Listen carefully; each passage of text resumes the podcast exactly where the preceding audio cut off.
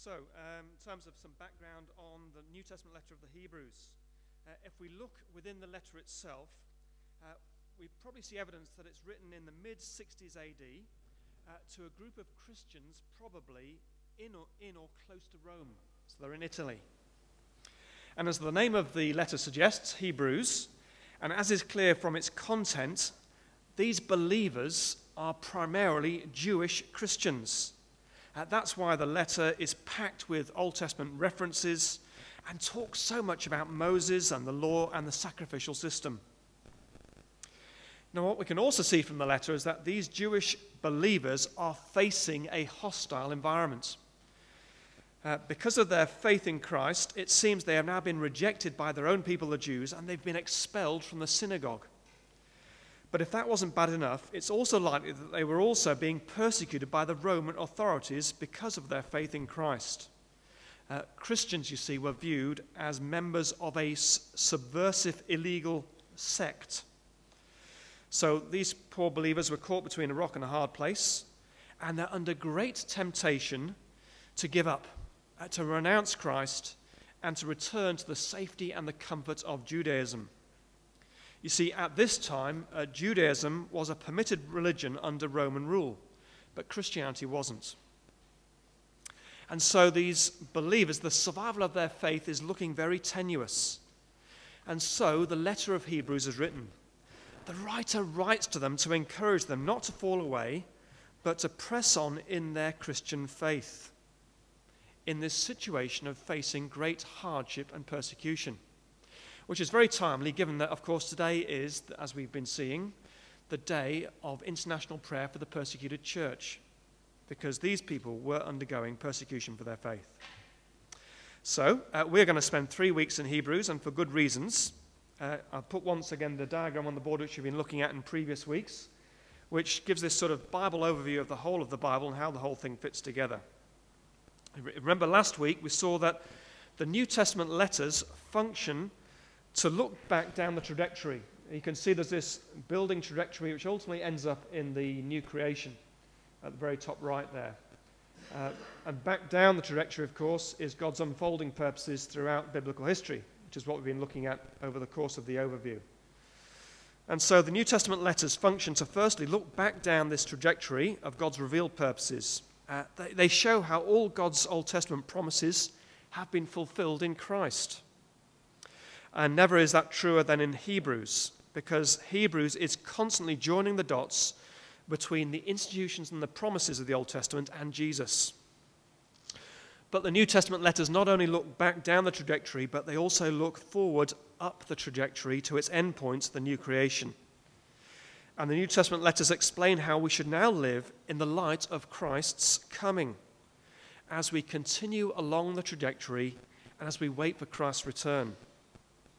And such is also the focus of Hebrews, uh, generally in terms of the whole book, and particularly in this passage today. It looks up the trajectory. Now, a few words on the way that the writer is approaching his task of encouraging these Christians. Uh, he's calling them to perseverance and patience as they travel along the trajectory. And he has a two pronged strategy to encourage us to endure in our faith. Uh, firstly, wooing, and the secondly, warning. Uh, wooing, where he is wooing their hearts. He's explaining to them the greatness of Jesus. He reveals to them how wonderful Jesus is, and effectively says, Look, you'd be fools to abandon Christ. But he doesn't just woo them, but he also warns them.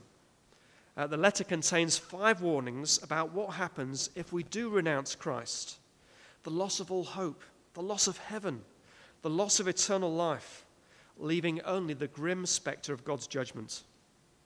And so, in the letter of Hebrews, we have wooing and warning. And we're going to see both in our passage today. So, before we have the passage read to us, a few things to watch out for. Uh, firstly, the theme of God's word and how we respond to it. Uh, the theme of God's word is the golden thread that runs through this passage. So, look out for references to revelation uh, to God's voice, uh, to God's promises, to the gospel, and to the word of God. Uh, also, look out for references to the end point of the trajectory, uh, that is, to heaven and to hope. And also, see if you can spot any woos and any warnings. So, without further ado, uh, let's get into this meaty, wonderful passage. So, uh, Hebrews chapter 3, uh, starting from verse 1 through to chapter 4, verse 13. Therefore, holy brothers, who share in the heavenly calling, fix your thoughts on Jesus, the apostle and high priest, whom we confess. He was faithful to the one who appointed him, just as Moses was faithful in all God's house. Jesus has been found worthy of greater honor than Moses. Just as the builder of a house has greater honor than the house itself. For every house is built by someone, but God is the builder of everything. Moses was faithful as a servant in all God's house, testifying to what would be said in the future. But Christ is faithful as a son over God's house. And we are his house, if we hold on to our courage and the hope of which we boast. So as the Holy Spirit says, Today, if you hear his voice, do not harden your hearts as you did in the rebellion during the time of testing in the desert, where your fathers tested and tried me, and for forty years saw what I did. That is why I was angry with that generation, and I said, Their hearts are always going astray, and they have not known my ways. So I declared an oath in my anger They shall never enter my rest. See to it, brothers, that none of you has a sinful, unbelieving heart that turns away from the living God, but encourage one another daily, as long as it is called today, so that none of you may be hardened by sin's deceitfulness. We have come to share in Christ if we hold firmly till the end the confidence we had at first. As has just been said, today, if you hear his voice, do not harden your hearts as you did in the rebellion. Who were they who heard and rebelled? Were they not all those Moses led out of Egypt? And with whom was he angry for forty years? Was it not those was it not with those who sinned, whose bodies fell in the desert? And to whom did God swear that they would never enter his rest, if not to those who disobeyed? So we see that they will, would not, were not able to enter because of their unbelief. Therefore, since the promise of entering his rest still stands, let us be careful that none of you be found to have fallen short of it. For we also have had the gospel preached to us, just as they did. But the message they heard was of no value to them, because those who heard did not combine it with faith. Now we, now we who have believed enter that rest, just as God has said. So I declared an oath in my anger they shall never enter my rest. And yet his work has been finished since the creation of the world. For, some, for, somewhere he has spoke, for somewhere he has spoken about the seventh day in these words. And on the seventh day, God rested from all his work. And again, in the passage above, he says, They shall never enter my rest. It still remains that some will enter that rest, and those formerly who had the gospel preached to them did not go in because of their disobedience. Therefore, God again set a certain day, calling it today. Then a long time later, he spoke through David, as was said before. Today, if, you're here, if you hear his voice, do not harden your hearts. For if, for if Joshua had given them rest, God would not have spoken later about another day. There remains, then, a Sabbath rest for the people of God. For anyone who enters God's rest also rests from his own work, just as God did from his. Let us therefore make every effort to enter that rest, so that no one would fall by following their example of disobedience. For the word of God is living and active, sharper than any double edged sword.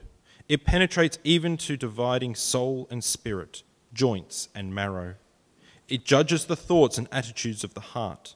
Nothing in all creation is hidden from God's sight. Everything is uncovered and laid bare before the eyes of Him to whom we must give account. Uh, let me pray for us before we look further at this passage together. Heavenly Father, please open the eyes of our heart to hear what you are saying through your word. And may we have soft hearts which receive your word uh, gratefully and submissively and joyfully, we pray, such that we continue on the trajectory ultimately to the new creation as people who trust in Christ to the very end, no matter what. Amen. So uh, let's work our way through uh, these two chapters of this wonderful book in New Testament. Uh, did you notice that the opening verse uh, of this passage talks about Jesus in two ways? Uh, he is the apostle and he's also the priest. Look at chapter 3 again, verse 1. Uh, therefore, holy brothers who share in the heavenly calling, fix your thoughts on Jesus, the apostle and high priest, whom we confess. Uh, apostle and priest summarizes themes that have either been prominent in the previous two chapters or will become prominent in the chapters that follow. And we're just going to focus on one of them today Christ as apostle. Now, what does it mean when it says that Christ is the apostle whom we confess? Well, of course, apostle literally means sent one. An apostle comes with the authority to speak on behalf of someone else. And so, therefore, uh, the role of apostle and prophet are effectively the same. Both apostle and prophet are sent by God with authority authority to speak on his behalf. Now, in the prior two chapters of Hebrews, which we haven't had read to us today, much has been made of the revelation that Jesus brings. Hebrews chapter 1, verse 1 says this In the past, speaking about the Old Testament era, God spoke to our forefathers through the prophets at many times and in various ways. But in these last days, he has spoken to us by his Son. You see, the revelation that Jesus brings is superior to all that has gone before. And the revelation that Jesus brings, the word that he brings, is the climax of God's revelation. Uh, Moses was renowned as the preeminent prophet of the Old Testament. Uh, the Jews held him in very high regard, and rightly so. Let's actually see what God had to say about Moses back in Numbers 12, verse 6. He says this uh, When a prophet of the Lord is among you, I re- reveal myself to him in visions, I speak to him in dreams. But this is not true of my servant Moses. He is faithful in my house, and with him I speak face to face, clearly and not in riddles. He sees the form of the Lord. So Moses was rightly revered as the greatest of the Old Testament prophets. But these Jewish Christians to whom Hebrews was written are in effect being tempted to go back to Moses. They're thinking, actually, this Christianity is hard yards. We're getting persecuted for it. It'll be far easier if we just renounce Christ and we go back just to being Jews and go back to Judaism. In effect, they would be going back down the trajectory of God's purposes, not moving forward. And so we come to our first woo today in this passage. Uh, the writer shows the utter folly of going back to Moses. He draws this contrast between Moses, the greatest Old Testament prophet, and Jesus, the supreme prophet.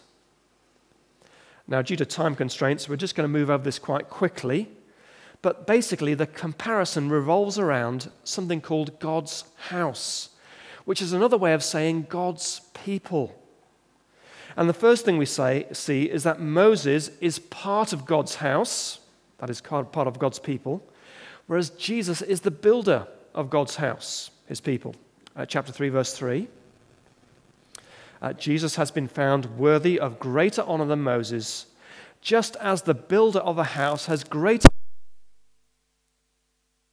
For every house is built by someone, but God is the builder of everything. Let's keep going.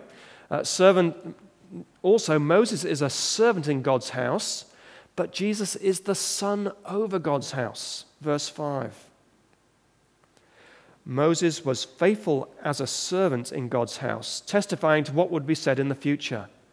But God is faithful as a son over God's house. Do you get the point? Don't go back to Moses. Hold true to Jesus. Chapter 3, verse 6. And we are his house. That means we are God's people.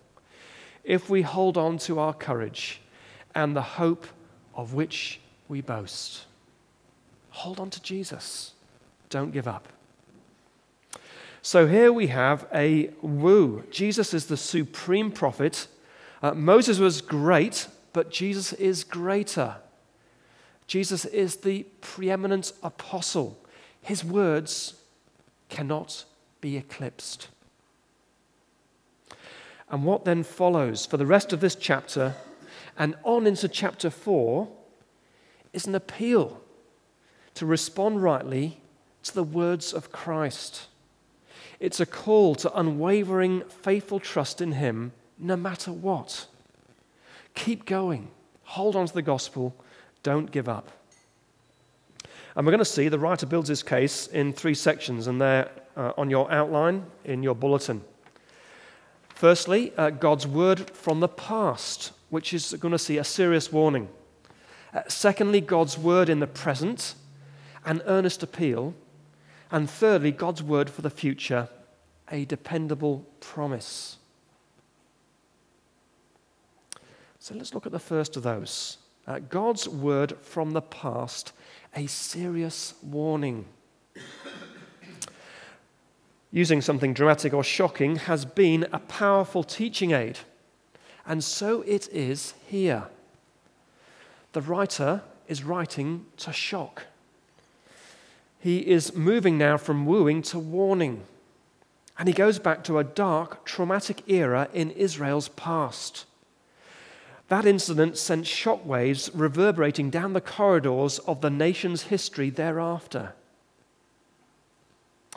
Of course, we know from Israel's history, God had powerfully rescued his people from slavery in Egypt. And yet, as soon as they encountered difficulties in the desert, what did they do?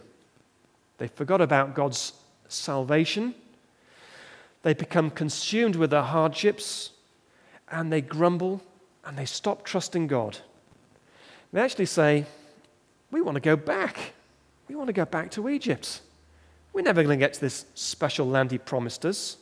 And they rebel against him and they reject his word. Chapter 3, verse 7. So, as the Holy Spirit says, today, if you hear his, that is God's voice, do not harden your hearts as you did in the rebellion during the time of testing in the desert where your fathers tested me and tried me for 40 years and saw what I did. And of course, we know. Because of the people's doubt and because of their disloyalty, God swears that they are never going to enter the land of rest which He had promised them.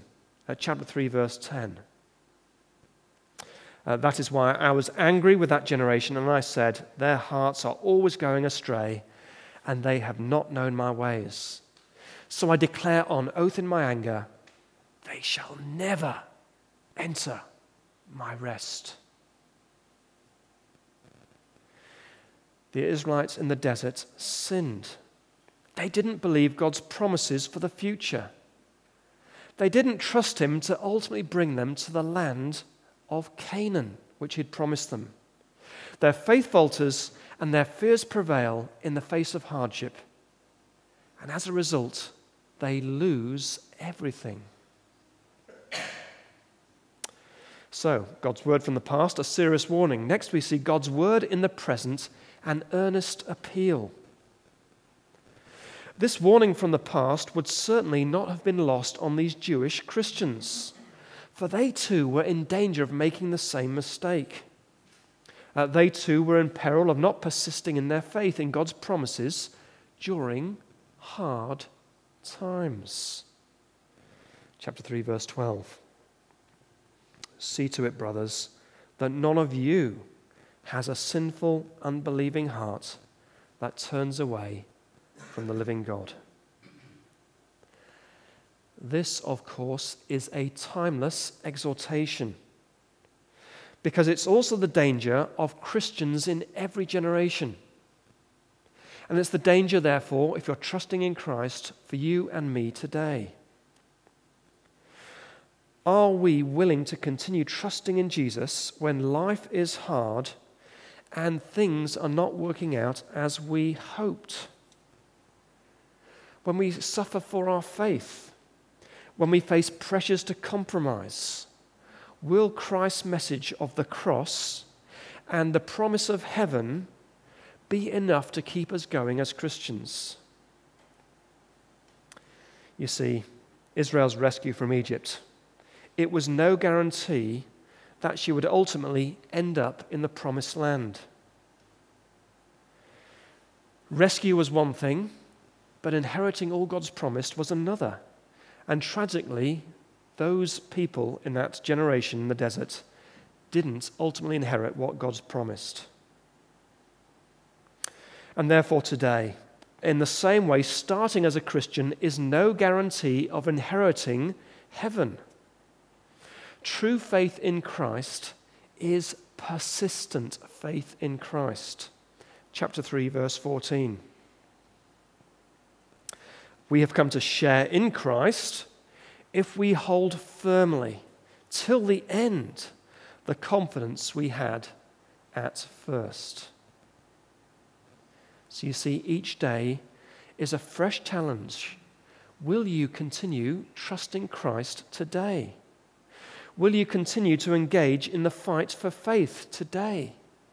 Will you battle against unbelief in your heart today?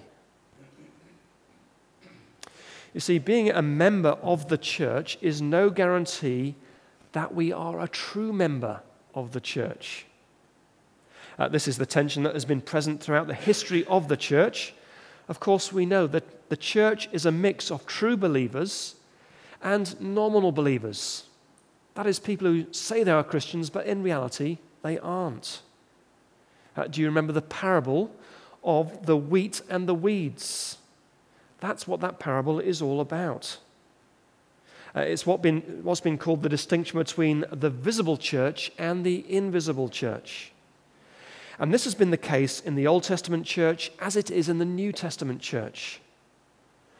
Not every member of God's visible people, Israel, was a member of God's true people, those who trusted God in their hearts and held on to his promises in their hearts chapter 3, verse 15.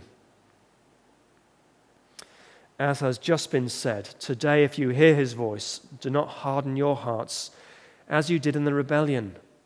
Uh, who were they who heard and rebelled?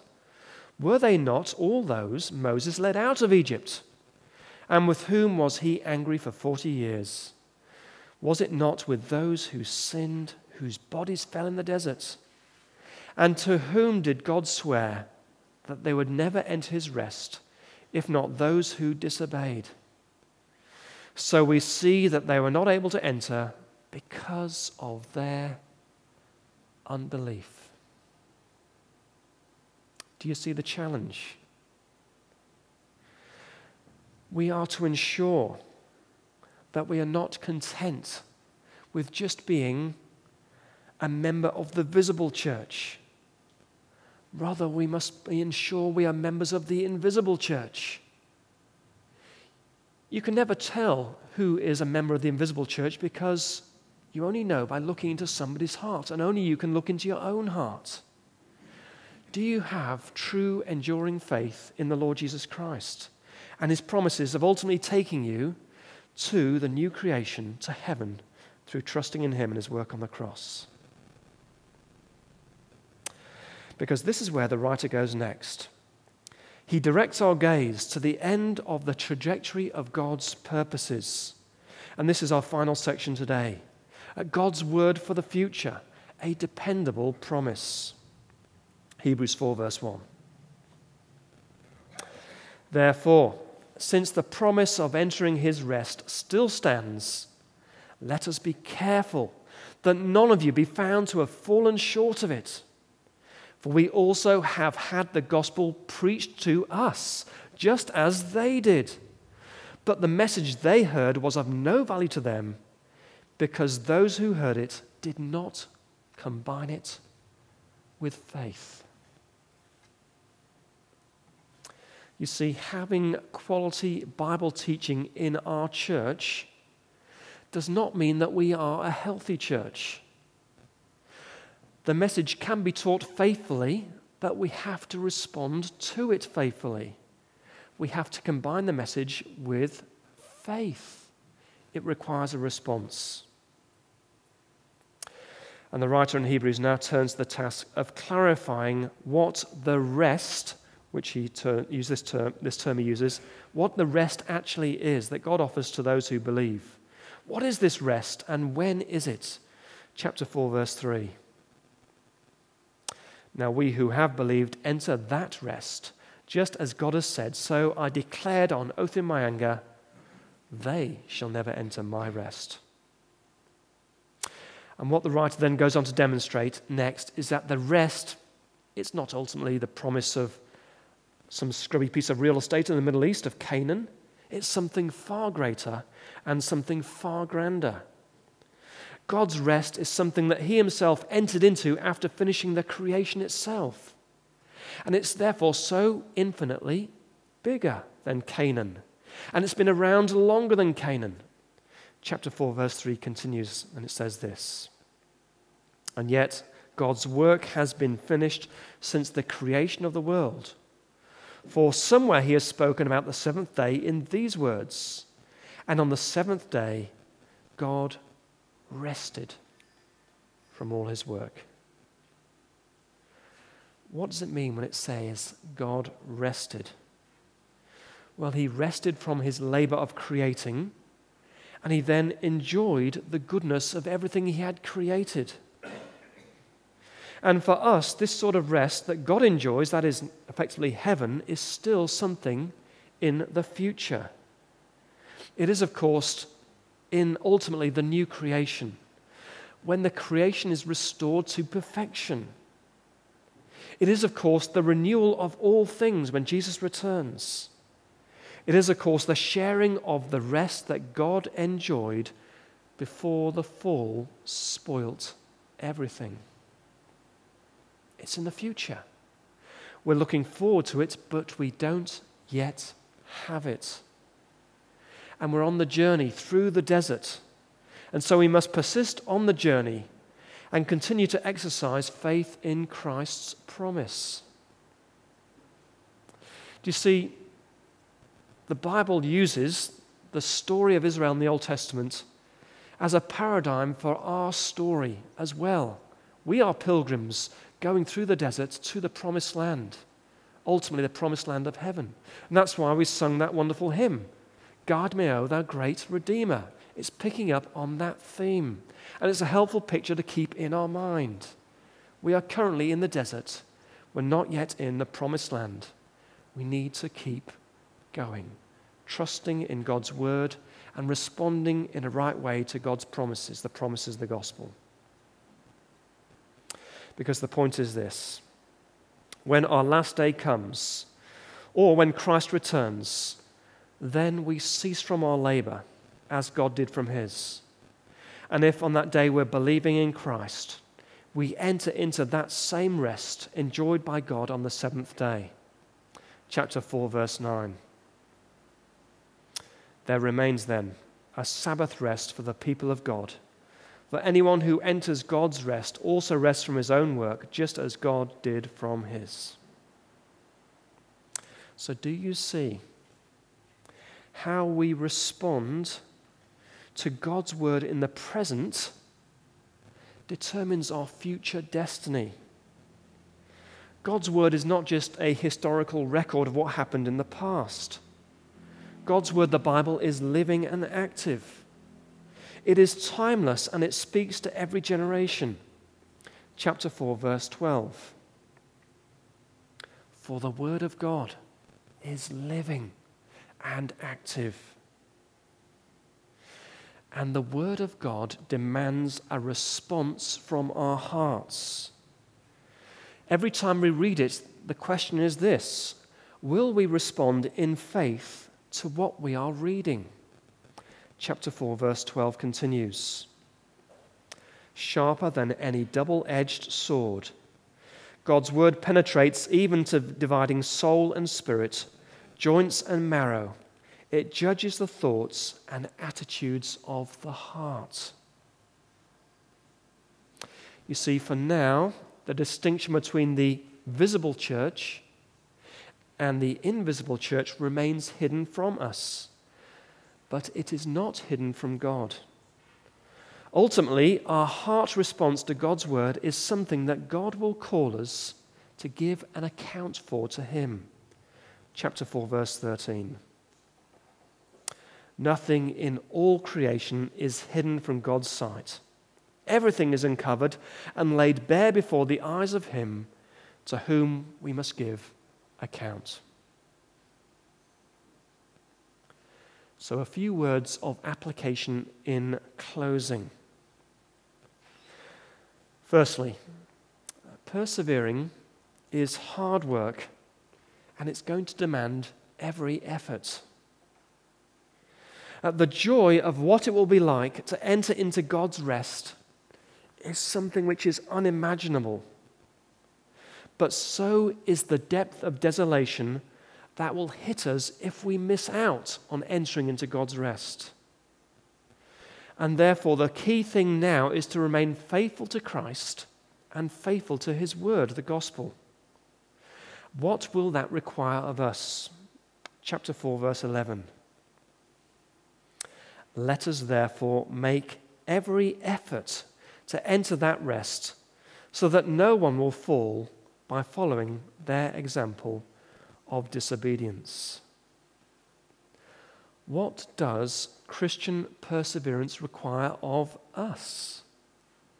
Making every effort. It's going to be strenuous, it's going to be demanding. It will involve making sacrifices, it will bring hardship, it will call for self discipline. We all have different struggles as Christians, uh, different areas of weakness, different areas where we are tempted to fall.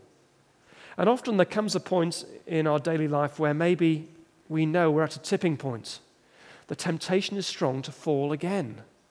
And it's at that point when God's word says, make every effort not to fall again. Make every effort. In what areas of our Christian life do we need to make every effort? Where are we in danger of becoming cool to God's word or even resistant to God's word? Are we in danger during hard times to harden our hearts against God and to lose sight of the end of the trajectory of everything He's promised? You see, God's word calls us, each of us, to make every effort. Now, if that sounds daunting, then there is some good news. God does not expect us to carry this burden of making every effort on our own. God has graciously provided us with fellow pilgrims on this journey. And God's gracious, loving provision is that we can help each other. Chapter 3, verse 12. See to it, brothers, that none of you has a sinful, unbelieving heart that turns away from the living God, but encourage one another daily, as long as it's called today, so that none of you may be hardened by sin's deceitfulness.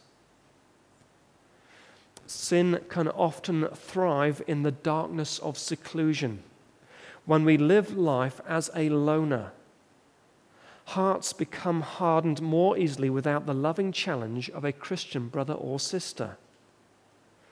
What would it look like for you to live out this verse more fully?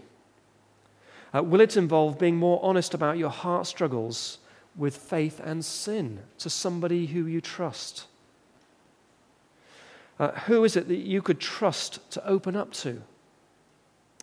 Who could you get alongside, maybe to in turn encourage? These are thoughts which we need to take away and reflect on in the quietness of our own hearts. So, Jesus is the ultimate Moses like figure. Uh, Jesus is the one who brings God's word to his people. And at the heart of Jesus' word is the promise of a better land, the promise of a heavenly city for all who would trust in him now and keep trusting in him now. Jesus is the one who leads his people through the desert. He is the greater Moses. Jesus is the one who leads his people to the place of God's rest, and his sheep know his voice and they listen to him. Not just in the beginning, but throughout the whole journey of their lives. Therefore, keep keeping on and encourage each other to keep keeping on. Let me pray. Heavenly Father, uh, it is a powerful picture of, from Israel's history, which is a paradigm for the history of your people throughout the ages. Uh, we have been slaved, uh, we've been saved from slavery through the cross, our slavery to sin. We're currently in the desert, a time of hardship where we labor in your service and keep trusting you and your promises. And we look forward to that end point of the trajectory that heavenly rest, the rest ultimately in the new creation, when we will rest from our labor now and enjoy and savor your creation in all its goodness and all you intended it to be. Help us, therefore, to keep going, trusting in Christ, and to encourage each other to keep going, we pray. Amen.